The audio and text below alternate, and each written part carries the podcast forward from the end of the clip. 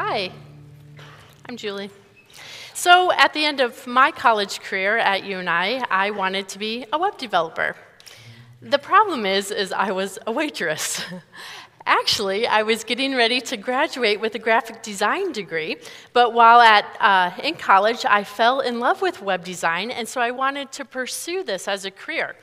So at Perkins, uh, I had this regular customer that I would serve coffee to every day, and he always bugged me about a business opportunity he thinks I'd be a great fit for. Um, I didn't really care because, like I said, I wanted to be a web developer, but after months and months of asking to meet with me about his business opportunity, he finally wore me down, and I met with him just to shut him up. So I'm sure you know what happens next. I spent 45 minutes listening to his polished presentation on how I could make lots and lots of money by selling these amazing products. And if I wanted to recruit my friends to sell these amazing products, I could even make more money because I would amazingly get a cut from their sales. It was a classic pyramid scheme pitch. Um, and so, after this presentation, amid all this hype of how much money I could actually make, I firmly told him, uh, no. Because, of course, he wanted to know why, because in their pyramid scheme plan team meetings, they had probably p- practiced a rebuttal for every no in the book, except what I actually came back with.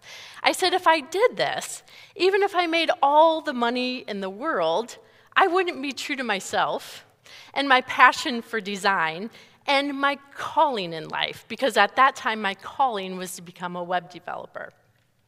He had no answer for this. In fact, he never bugged me about his little scheme again. Because deep down, he knew there is nothing satisfying about selling shampoo and conditioner and anti aging cream from the trunk of your car.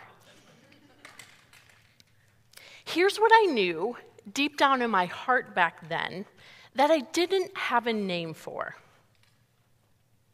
At the intersection of value and calling, gives us purpose. At the intersection of value and calling gives us purpose. Has anyone felt this rumble in your own heart? Tonight, we're starting a series on the book of Colossians called Against the Tide, so go ahead and open up your Bibles uh, to the book of Colossians.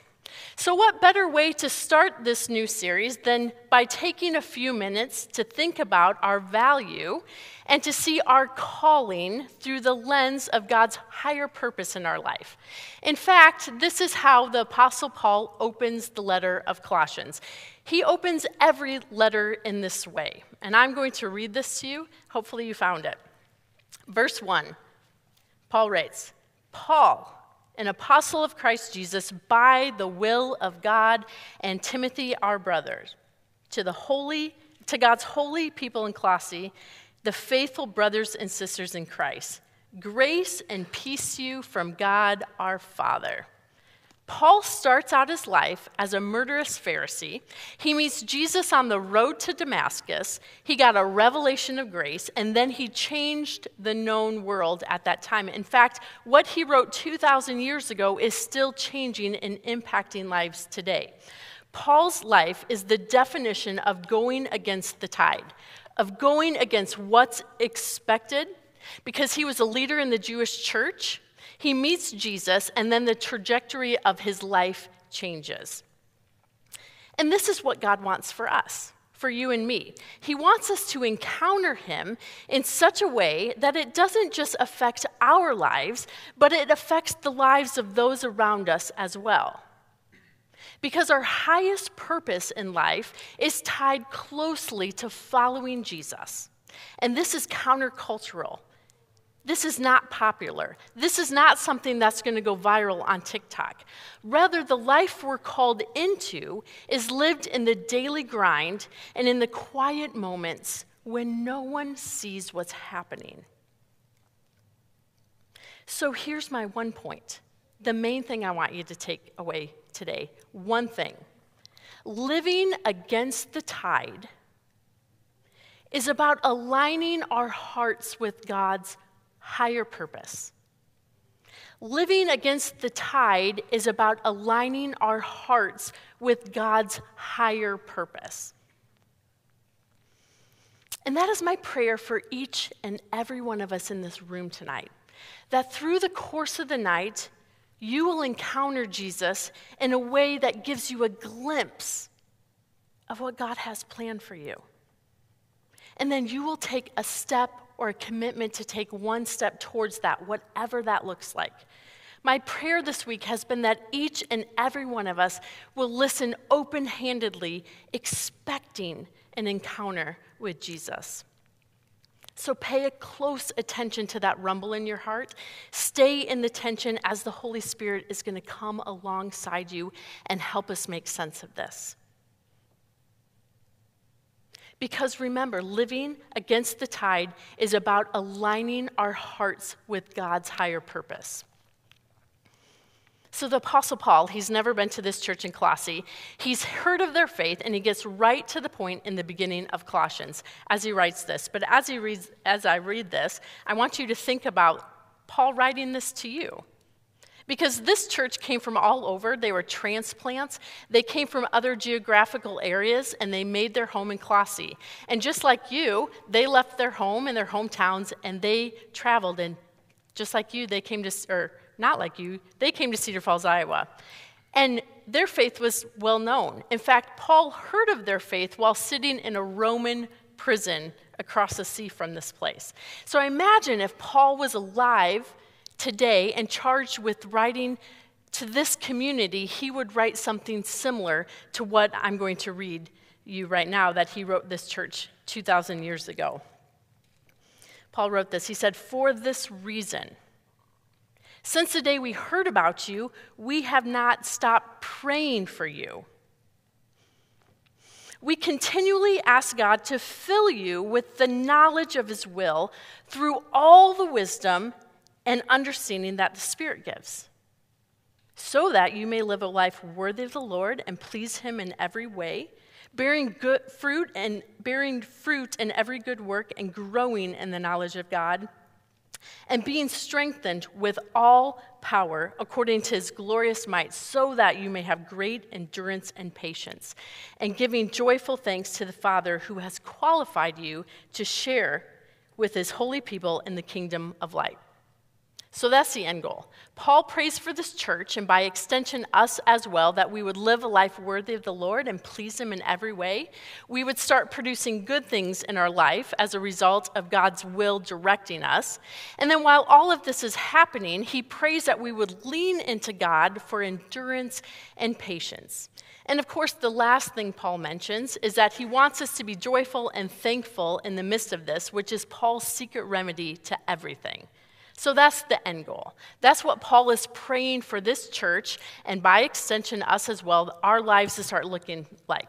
But first, there's something we need to understand before this work of God starts happening, which is why Paul continually prays for them that they would understand with a spiritual insight what he's saying, that God has a will and a purpose for us.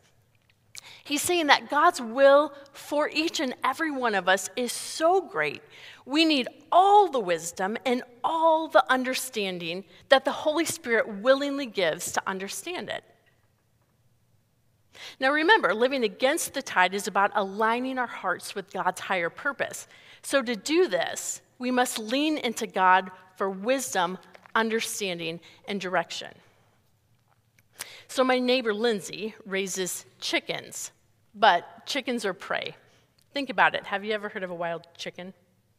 No, you won't. Chickens can't actually survive without help. So, since chickens are vulnerable, my neighbor Lindsay bought them protection in the form of a goose.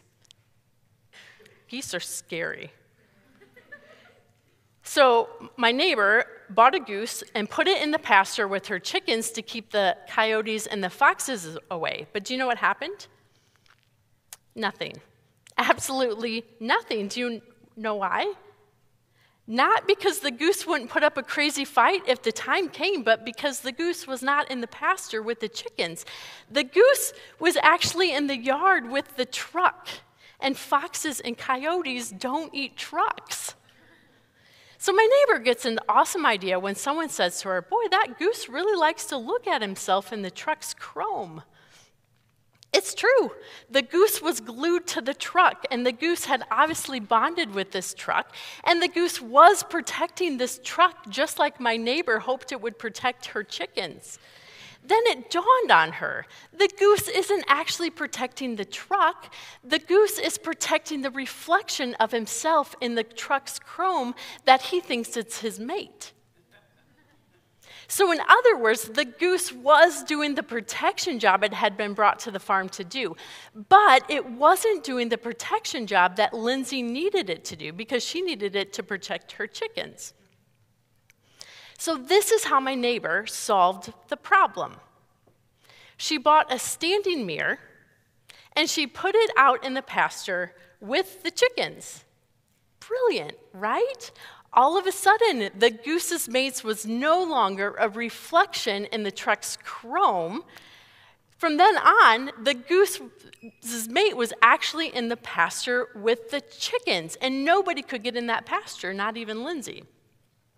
You see, when the goose aligned itself with Lindsay's will, which was to protect her chickens, the goose served a nobler purpose because nobody needs a truck or a goose that will protect a truck right? The moral of my story is don't protect a truck when you can protect a chicken. Another way to say this is that when we align ourselves with God's calling on our life, it gives us a higher purpose. God's calling gives us purpose. This is countercultural. This is going against the tide because society says, love yourself, get yours, get what you deserve, do what you want to get ahead. But going against the tide means aligning yourself with God's plan.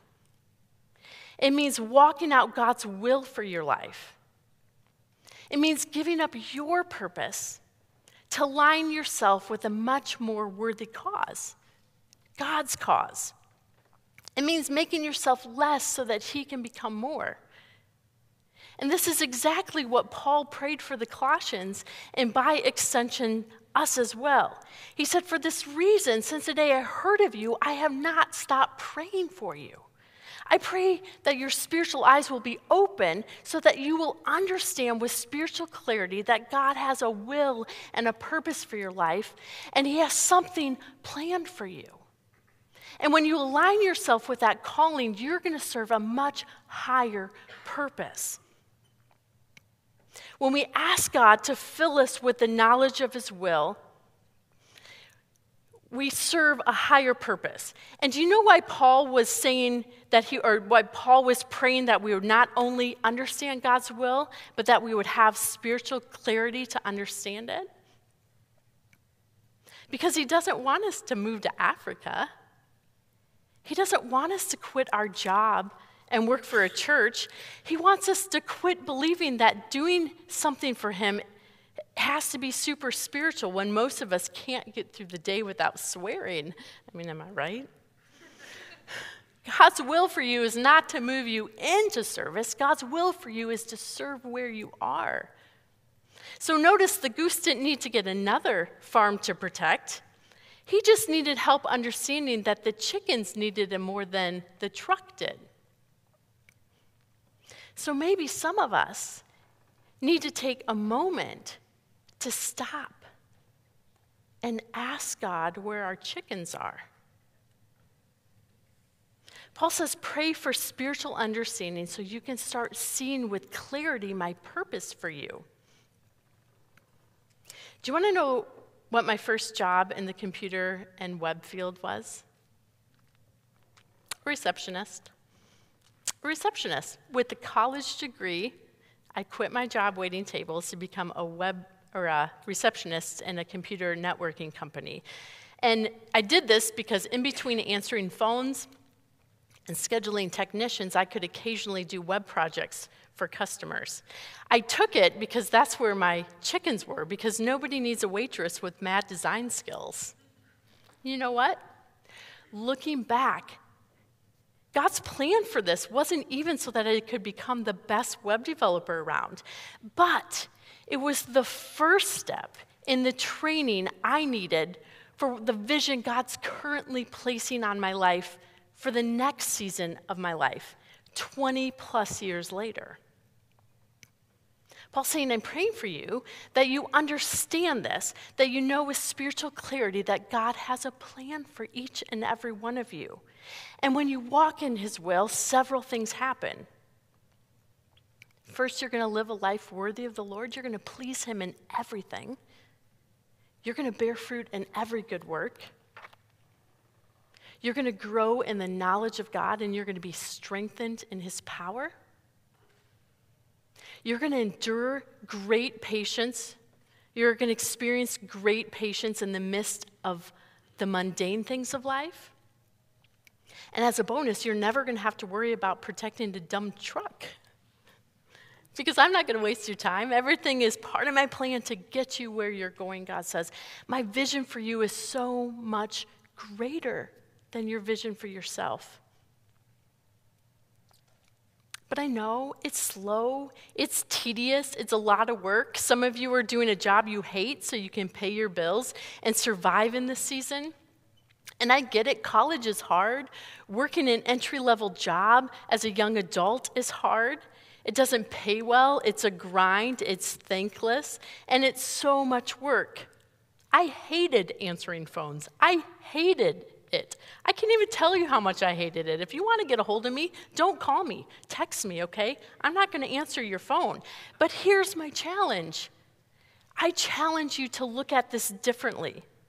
Because remember, God's will for you is to serve where you are in school, on the job, at home. But instead of just surviving, I challenge each and every one of you to take your gifts your passions, your desires, your knowledge, your expertise, everything that makes you you, take it to the God who has richly blessed you and offer it open handedly to Him. Ask Him to give you vision for the next season of life where you are right now. Ask Him to start showing you where your chickens are. Ask Him to start moving you into the pasture. And as you step into the tidal wave of what His will for you is, start paying attention. And let me be real honest with you about this because I know some of you are sitting there saying, Juli, that's great and all, but you haven't actually told us what our higher purpose is, so just tell us. What is it? How do I know if I'm wasting my time selling products from the trunk of my car when I could be protecting a goose or a chickens in the pasture? Just tell me, how do I know that? I can't answer that for you. But God can. Search your heart. What's there? What image comes to mind when you think about what's next?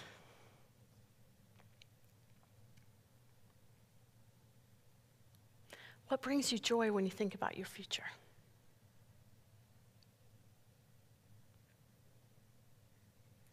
What is the thing that causes both fear and excitement bubbling in you?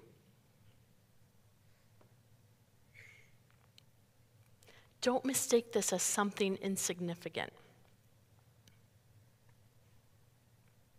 Perhaps God is showing you a higher purpose for this season in life right now.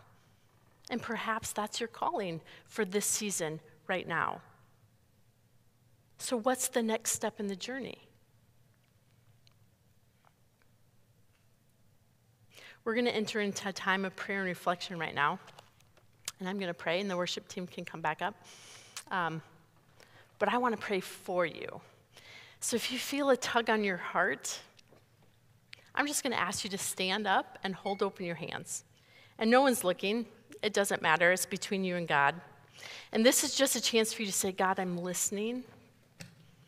God, I want to hear from you, uh, your vision and your direction in my life. God, I want to hear from you right in this moment because I want my life to count for something.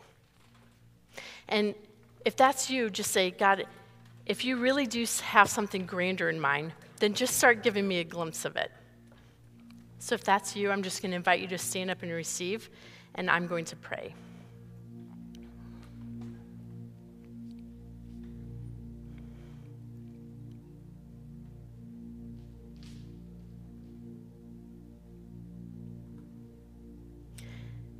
Father,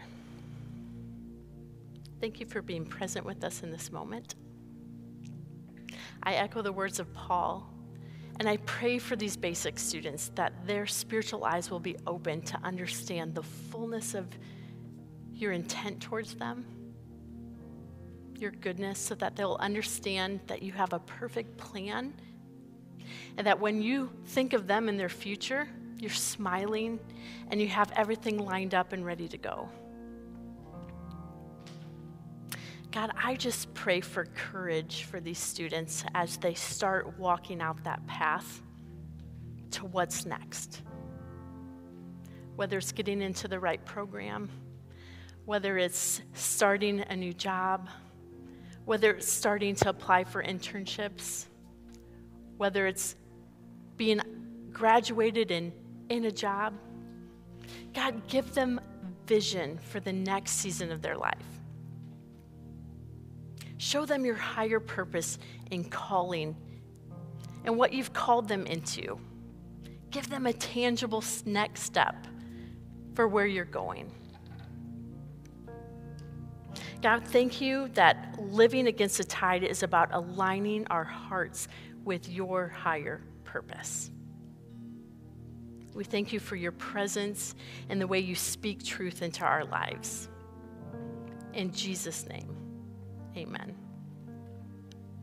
All right, thank you. You can sit down. So the next moments are yours for reflection, whatever that looks like. You can stay in your seat and pray or reflect on whatever uh, God was speaking to you about. If you need a starter question, they're going to be on the screen. Um, I also have t- a table over there with cards, so perhaps a vision or a question came to mind. I invite you just anytime during the night, go and write that down and tuck it away. Um, or if you need prayer, remember our prayer team is in the back and they're ready and willing to pray with you. So these next few moments are between you and God.